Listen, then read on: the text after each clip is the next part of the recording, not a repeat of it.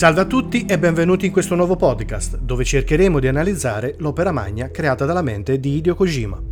Metal Gear è una serie di videogiochi stealth action in terza persona, creata da Hideo Kojima e dalla compagnia giapponese Konami.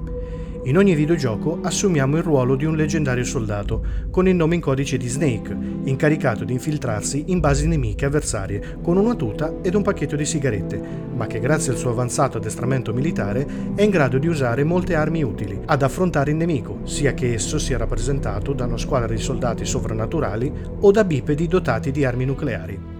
La serie è stata celebrata per decenni, grazie alla sua ricca narrazione e alle sue meccaniche di gioco raffinate, con uno stile inconfondibile. Come ha fatto questo franchise decennale a sopravvivere fino ad oggi e perché potremmo considerare tale serie al pari di un classico della letteratura?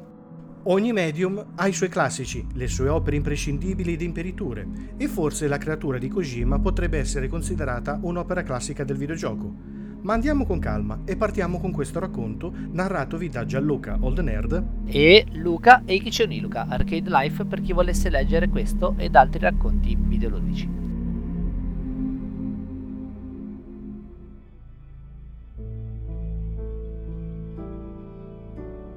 Nei primi anni 80 il videogioco arcade era entrato nel suo periodo d'oro, popolato soprattutto da invasori spaziali ed asteroidi, ma già da qualche anno le varie compagnie di videogiochi avevano iniziato a pensare a come entrare nelle case della popolazione, portando il divertimento arcade proprio nel salotto di casa.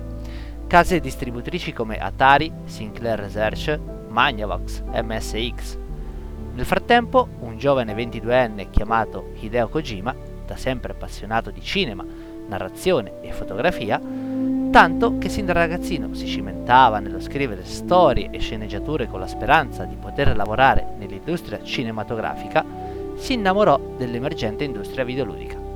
Kojima, difatti, non ha mai nascosto di aver speso ore ed ore a giocare a titoli quali Super Mario di Miyamoto e Xevious, per citarne due tra i più conosciuti. Tale passione lo spinse dopo la laurea a far domanda di lavoro presso la Konami, sita in Osaka, dove venne incaricato lo sviluppo di Antarctic Dimension, un titolo per MSX, un platform molto scarno dove si evitavano semplicemente degli ostacoli. Una prima svolta per la carriera di Kojima avvenne invece proprio per via dello sviluppo del seguito di Antarctic Dimension Penguin Adventure, grazie ad un gameplay più vario, rinvigorito da power-up ed altre trovate la Konami rimase sorpresa dal suo talento, tanto che gli affidarono un progetto come lead designer per un platform a scorrimento chiamato Lost World. Quando però Kojima presentò il progetto, i dirigenti lo rifiutarono e decisero di fargli creare un titolo stile combattimento militare, con la stessa vena dei famosi sparatutto arcade, sulla scia di comando della Capcom. Kojima presentò ai dirigenti un titolo provvisorio, chiamato Metal Gear Intruder, che inizialmente fu scartato per le troppe difficoltà tecniche, fino a poi creare il titolo definitivo per come lo conosciamo. Metal Gear MSX 1987 Il sogno di Kojima era quello di realizzare un lungometraggio, ma a mio avviso con la saga di Metal Gear lo sviluppatore, qui quasi regista, riesce a fare di più crea un riuscito e coinvolgente connubio tra videogioco e cinema e lo fa trattando la sua creatura come se avesse a che fare con un set dove dirigere al meglio macchina da presa ed attori per dare vita ad un copione decisamente intrigante. Il tutto, come vedremo dopo, non senza esagerazioni capaci di spaccare l'opinione pubblica dei videogiocatori e della critica videoludica. Ovviamente su MSX le potenzialità tecniche limitavano molto la totale realizzazione dell'esperienza, ma il copione presentava già tutto l'entusiasmo dell'autore per il cinema attraverso una notevole complessità tematica e strutturale. Cinema a cui la saga, tra i più svariati riferimenti, strizza l'occhio tramite differenti modi. In Metal Gear, capitolo del 1987, Kojima ci mette di fronte ad una trama lineare, ma non per questo poco complessa. La visuale del gioco era dall'alto e ciò sottolinea come Kojima non voglia trascurare l'aspetto ludico del medium a favore di un taglio più cinematografico, ma tentare di trovare il suo ideale connubio tra videogioco e cinema. L'avventura di Snake prende forma nell'Africa meridionale, nella nazione fortezza di Outer Haven, sita a 200 km a nord di Galsburg. È proprio qui che le Nazioni Unite scoprono l'esistenza di un progetto di una nuova e potentissima arma di distruzione di massa e per questo incaricano la forza speciale tecnologica Foxhound di occuparsi del caso. Big Boss invia quindi Grey Fox, il primo soldato speciale del team, sul suolo di Outer Haven per indagare sul caso. Grey Fox non farà mai ritorno e del suo ultimo messaggio verranno capite solo due parole: Metal Gear.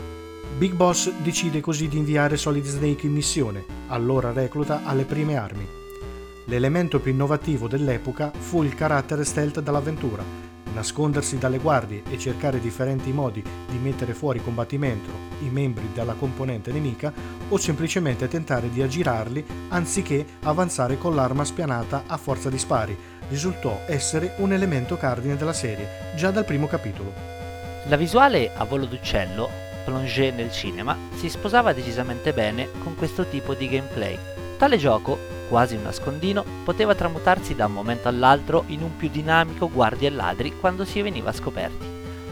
Kojima, in varie interviste, non nascose che il primo Metal Gear voleva anche essere un omaggio al film La Grande Fuga di John Struge del 1963 e che tramite questi cambi di ritmo altro non voleva che ricreare i momenti di tensione di tale film, ma adattandoli ovviamente ad un altro medium, che presenta una fruizione da parte dell'utente non solo come spettatore, ma come spettatore-giocatore, compartecipe dell'avanzamento della trama grazie alla sua prestazione videoludica. Durante il gioco, Snake, affrontando molteplici situazioni, farà la conoscenza di svariati personaggi, ognuno con il suo copione da recitare, fine al proseguimento della trama, ma anche al coinvolgimento del videogiocatore, che si ritrova ad essere anche spettatore. Al culmine dell'avventura scopriremo che il creatore di Outer Heaven altro non era che Big Boss, il comandante di Snake. Outer Heaven era il sogno di Big Boss. Deluso ed amareggiato dalla condotta politica e militare degli Stati Uniti, il soldato si diede alla latitanza e fondò una nazione, Outer Heaven, per combattenti che non volevano essere schiavi di ideali, ma il cui scopo era quello di combattere semplicemente perché quella era la loro vita, senza dover essere quindi strumenti di nessuno. Libertà e redenzione, le colonne portanti dell'ideologia alla base di Outer Heaven. Anche se ancora, in modo acerbo, in Metal Gear vengono trattate tematiche come terrorismo ed armi nucleari, che, con un pizzico di idealismo e di pensiero kojimiano, portano il videogiocatore ad interrogarsi sul valore di un ideale. Non che non vi fossero videogiochi capaci di portare tematiche idealiste dinanzi ai videogiocatori, ma va senza dubbio dato merito a Kojima di aver elevato tale metodica di sviluppo di una trama dandogli più maturità creativa, cercando di stimolare il fruitore del gioco ad un ragionamento che doveva interfacciarsi con la società al di fuori del mondo virtuale. Dopo la release di Metal Gear, nel primo periodo solo in Giappone, diventando un fenomeno videoludico, Konami iniziò a distribuire il gioco nella parte occidentale del mondo. Konami affidò lo sviluppo di un porting su Famicom ad un'altra casa di sviluppo, dandogli solo tre mesi di tempo per crearlo ne risultò un titolo dall'essenza snaturata, dove, a partire da una diversa intro, passando per un gameplay più scarno, fino ad arrivare alla battaglia finale contro il TX-55 Metal Gear, sostituita con un grande computer, si perse tutto il climax del vero Metal Gear. Il gioco non sembrava più lo stesso, tanto da spingere Kojima a disconoscere il porting dal franchise. Al pubblico non interessava molto, dato che il porting vendette molte più copie dell'originale su MSX, dando il via libera per costruire un sequel. Per questo titolo vennero chiamati molti designer che avevano lavorato al terzo capitolo della saga Castlevania, facendo molta pressione affinché in questo sequel ci fosse molta più azione dinamica rispetto alle fasi stealth. Il titolo non vedeva coinvolto Kojima, dato che in quel momento della propria carriera si stava dedicando ad un altro titolo chiamato Snatcher, un gioco che aveva moltissime innovazioni, ma un finale cliffhanger mai completato. Mentre Hideo si dedicava a tale progetto, Konami fece uscire nella primavera del 1990 Snake's Revenge, titolo esclusiva Nintendo, non canonico per la serie. A sorpresa, Sempre nello stesso anno, Kojima fece uscire il vero seguito di Metal Gear. Metal Gear 2 Solid Snake 20 luglio 1990. Dopo un interessante inizio di serie, con questo secondo capitolo Kojima riesce ad avvicinare ancora di più il mondo videoludico a quello del cinema. A livello di gameplay vengono fatte interessanti aggiunte come la possibilità di Snake di accucciarsi e strisciare, un campo visivo dei nemici più ampio ed un radar che rende più razionale la progettazione delle nostre mosse, aggiunte che rendono il gameplay ancora più interessante. Altra importante novità è l'implementazione dell'immagine del volto dei personaggi durante le trasmissioni via codec, strumento con cui Kojima riesce efficacemente a caratterizzare i vari soggetti, con una gran cura anche per quelli secondari e che in futuro verrà utilizzato anche ai fini del gameplay. La nostra avventura è ambientata nel 1999, anno in cui il mondo si trova dinanzi ad un'enorme crisi energetica. Ritroviamo quindi temi che bucano il confine del perimetro videoludico ed approdano a tematiche molto attuali. Le riserve petrolifere stanno per terminare e l'economia mondiale è messa in ginocchio dalla scarsità della materia prima e da una conseguente impennata dei prezzi. L'incipit del gioco ruota attorno all'invenzione dello scienziato Kyo Marv dell'Olix, un microorganismo capace di produrre un petrolio di elevata qualità. Da un lato una nuova speranza per il mondo, ma dall'altro un aumento della tensione politica e militare in tutto il mondo dovuto al fatto che riuscire ad ottenere l'egemonia sull'Olix significherebbe ottenere il controllo sull'economia mondiale. Durante il proseguire del gioco si intrecceranno Russia e Stati Uniti, questi ultimi sempre per via dell'unità speciale Foxhound, comandata dal comandante Roy Campbell, colui che incarica Snake di ritrovare lo scienziato Kyo Marv. Ecco quindi che, proseguendo con il gioco, faremo la conoscenza di personaggi ottimamente caratterizzati come il dottor Petrovich, Holly, Natasha, Running Man, Nightside, Grey Fox e Big Boss. Scopriremo poi che proprio quest'ultimo è il fondatore di Zanzibar Land, lo scenario che fa da sfondo alla nostra missione. Merita senza dubbio attenzione anche Running Man, un soldato speciale facente parte di un misterioso esperimento chiamato l'Esenfant Reeve. A coronare l'epopea della trama di Metal Gear 2 Solid Snake vi è lo scontro finale tra Snake e Big Boss, incorniciato da uno scambio di battute tra i due che sottolinea ancora una volta con più incisività quanto Kojima sia stato abile nel dare un'identità ben definita ai vari personaggi. Big Boss, ma, ma sei vivo? Snake, benvenuto nello Zanzibar Land. Sapevo che saresti tornato da me. Uh, sono venuto per liberarmi dagli incubi che mi hanno perseguitato negli ultimi tre anni. Uh, vuoi liberarti dagli incubi? Snake, gli incubi non ti abbandoneranno mai dopo che sei stato sul campo di battaglia, dopo che hai provato la tensione, l'esaltazione dello scontro, la guerra, diventa parte di te. Una volta che hai risvegliato il guerriero che è in te, non puoi più scacciarlo. Cerchi in continuazione nuove emozioni, nuovi brividi. E credevo che tu, essendo un mercenario, ormai te ne fossi reso conto. Non ti importa più dei soldi, del potere, nemmeno del sesso. La sola cosa che ti dà soddisfazione è la guerra, il combattimento. Io eh, non ho fatto altro che darti un luogo dove combattere. Ti ho donato una ragione per vivere. Uh, non avrei mai creduto che tu fossi un tale ipocrita, Big Boss. Li hai visti quei bambini, no? Ognuno di loro è vittima di una delle tante guerre che insanguinano il mondo.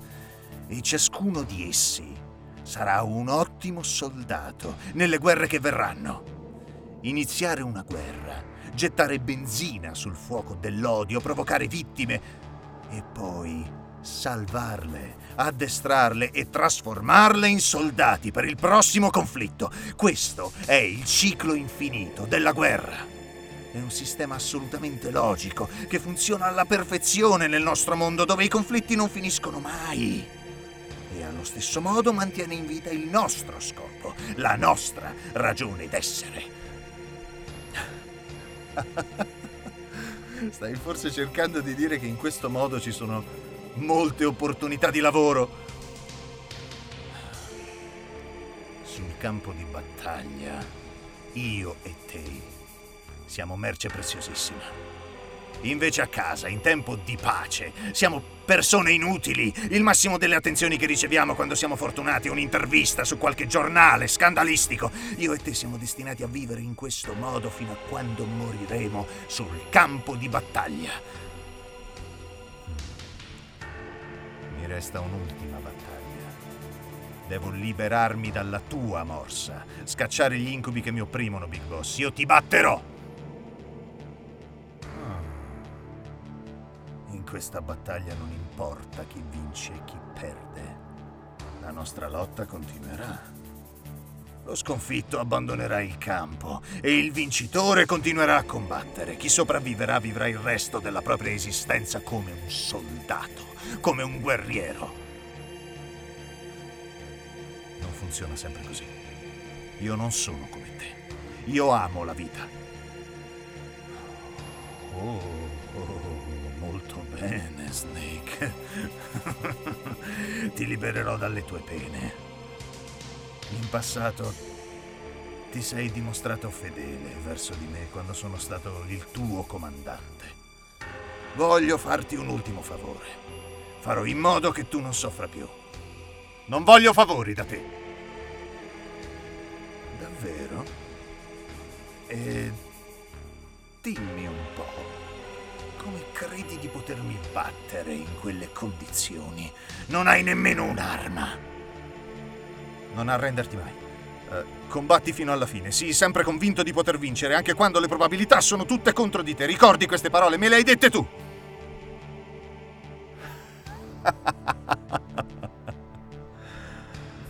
ah, anche a me capita di sbagliare ogni tanto. Snake. Questa sarà la nostra ultima battaglia. Hmm. Facciamola finita. Una volta e per sempre. Ancora una volta Kojima riesce a dar vita ad un titolo che fonde abilmente cinema e videogioco, ma all'interno di un unico medium, il videogioco. Lo fa apportando piccole ma significative modifiche al gameplay, dona ai vari attori una caratterizzazione minuziosa ed orchestra l'amalgamarsi dei personaggi e delle loro storie in modo intelligente ed interessante, rilasciando al videogiocatore slash spettatore, con giusto tempismo e senza inutile abbondanza, informazioni che riescono a coinvolgere sia emotivamente che fisicamente, invogliando sempre ad avanzare nel gioco. Inoltre la trama verte su tematiche attuali come la crisi energetica ed un rimedio che presenta due facce, salvezza, caos. Il nucleare non è più sinonimo di egemonia mondiale per controllare l'economia globale, ora bisogna riuscire ad ottenere il dominio delle materie prime. Si potrebbe azzardare a dire che Hideo Kojima con Metal Gear 2 Solid Snake abbia fatto un primo passo verso il medium videoludico, utilizzato come arte. Ad oggi, nonostante i dati del mercato dei videogiochi parlino chiaro, l'opinione pubblica fa fatica ad accettare questo medium come un qualcosa che sia in grado di parlare di tematiche importanti, quale scienza, politica, economia, filosofia, e dall'epoca il videogioco era ancora più relegato sotto la dicitura giochi per bambini di quanto non lo sia oggi. Kojima con Metal Gear 2 abbatte tale schema mentale, così restrittivo e puerile, e dimostra che anche con i videogiochi è possibile portare il fruitore a riflettere su tematiche serie. Un'altra interessante riflessione con cui Kojima folgora il giocatore è l'identità di un individuo ed il suo ruolo. Per mezzo di Big Boss veniamo sottoposti ad un quesito impossibile da dimenticare per chi ha giocato con Metal Gear 2 e Solid Snake. Un essere umano che ha dedicato tutta la sua vita alla guerra chi è al di fuori di essa? La riflessione potrebbe sfociare in un trattato di scienza e psicologia, per quanto la risposta non è assolutamente banale. Curiosità? Durante il gioco verremo a sapere che il dottor Marv era un appassionato di videogiochi e che aveva nascosto i dati sull'Olix all'interno di una cartuccia per MSX, Tale divertente scamotage rimarca l'interesse di Kojima nel riuscire ad assottigliare il limite posto dallo schermo che separa videogiocatore e videogioco tra realtà e finzione. Non è suo intento infrangerlo del tutto, quanto invece renderlo il più sottile possibile. La saga ha ormai preso forma.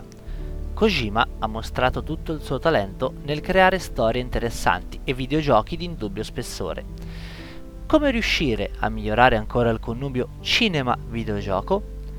Dopo il successo di Metal Gear 2, Kojima ancora una volta si allontana dalla sua opera magna, sperando di diversificare il suo portfolio con titoli al di fuori dell'universo Metal Gear, anche perché Konami non sembrava nemmeno interessata a voler investire su un altro capitolo della saga.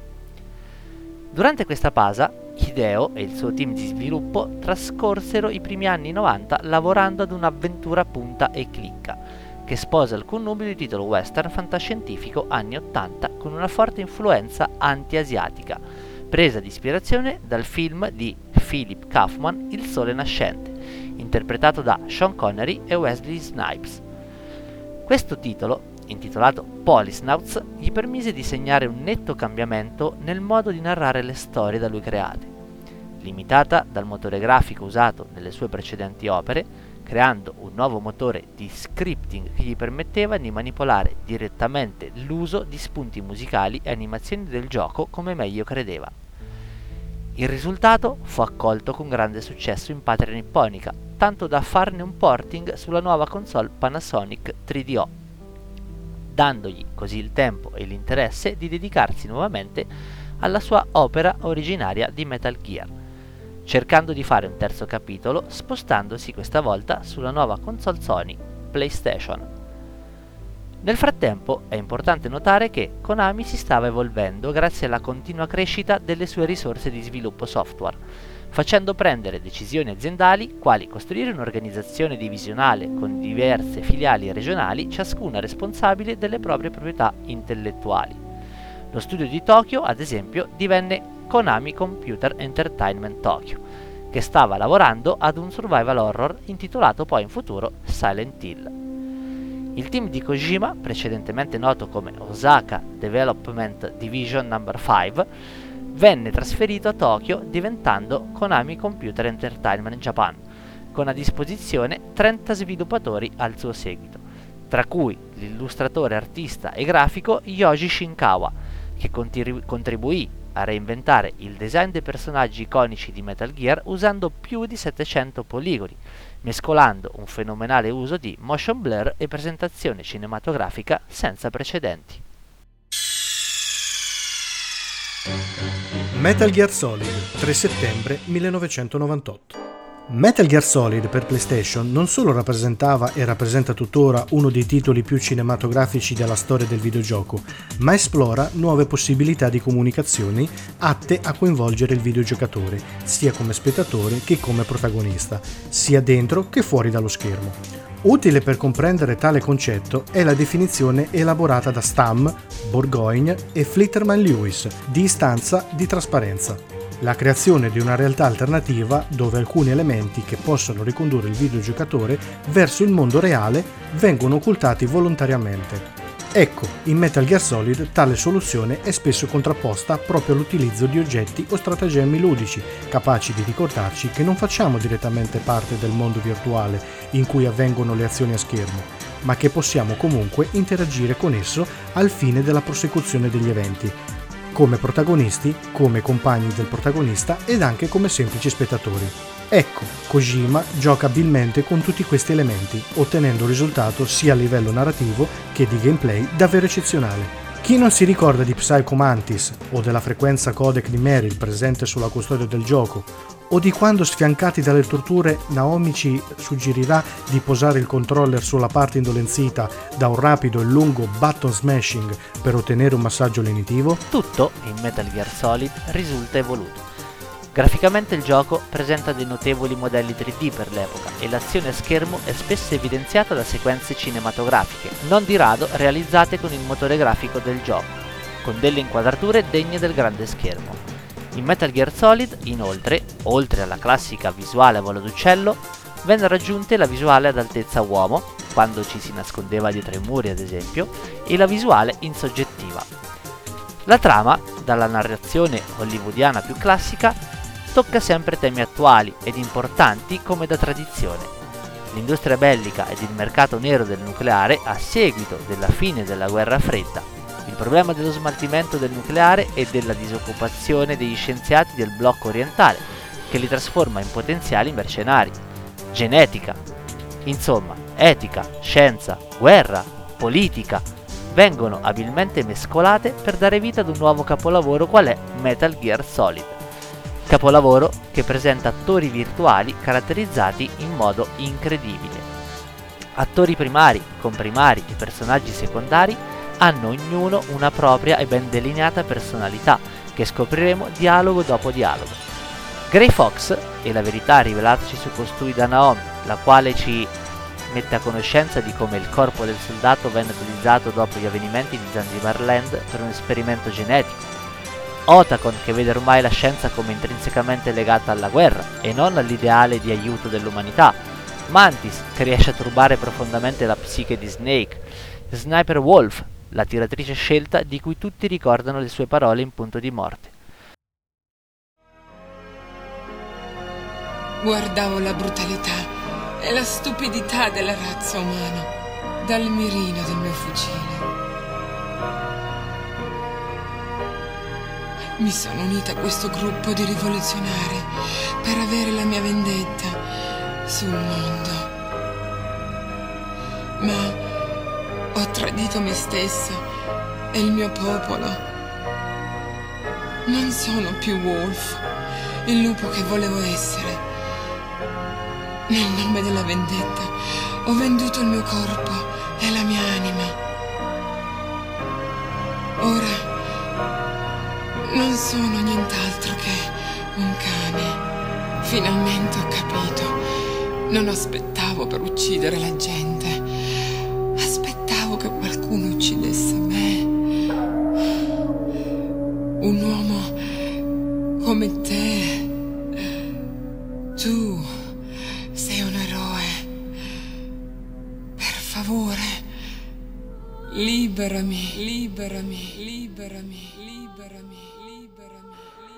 Ci sono tanti altri dialoghi meritevoli di nota in Metal Gear Solid ed è proprio tramite questi che la personalità di Snake viene delineata. Non è un eroe, ma un mercenario che trova il suo scopo solo sul campo di battaglia. Nella vita non ha alcun scopo. Nella vita è un uomo inutile, solo, scontroso ed un assassino. Sarà proprio Mantis che darà inizio a questa connotazione negativa del nostro alter ego virtuale e proprio lui accuserà non solo Snake, ma anche noi videogiocatori dietro lo schermo di esserci divertiti durante le scene più cruente, evidenziando ancora una volta quanto abile Fukushima con Metal Gear Solid nel saper giocare con il videogioco ed il videogiocatore. È proprio sul finire del gioco che vengono proprio scoperte le carte più grosse. Proprio come più classico dei copioni del cinema action alla James Bond, verremo a conoscenza di importanti tasselli della narrazione della storia, come il virus Fox Die, il doppio gioco di Naomi e del colonnello, che prende però una piega, secondo me, intelligente e per nulla scontata, e l'esperimento genetico, Les Enfants Terribles, che ci viene ampiamente descritto da Liquid Snake. È proprio in questa parte finale del gioco che l'attenzione viene pesantemente spostata sulla tematica della sperimentazione genetica che coinvolse Big Boss, Solid Snake, Liquid Snake ed altri 60 geni soldato. Tale tematica ci accompagnerà fino alle battute finali del gioco, finale che non potranno lasciarci stupiti ed incuriositi. Metal Gear Solid rappresenta dunque uno degli esponenti più validi del videogioco, da portare ad esempio quando si vuole discutere sull'effettiva efficacia di questo medium in merito alla capacità di intrattenere, divertire, veicolare molteplici messaggi, dal meno al più complesso, e stimolare alla riflessione chiunque ne usufruisca. Se il cinema ha i suoi classici di riferimento, Metal Gear Solid è uno dei classici di riferimento dei videogiochi. E si conclude così la prima parte di questo enorme viaggio all'interno della saga Metal Gear. Un ringraziamento speciale a tutti i nostri ascoltatori da parte di Gianluca Old Nerd e Luca, e Chiccioni Luca, invitandovi al prossimo episodio. Ciao!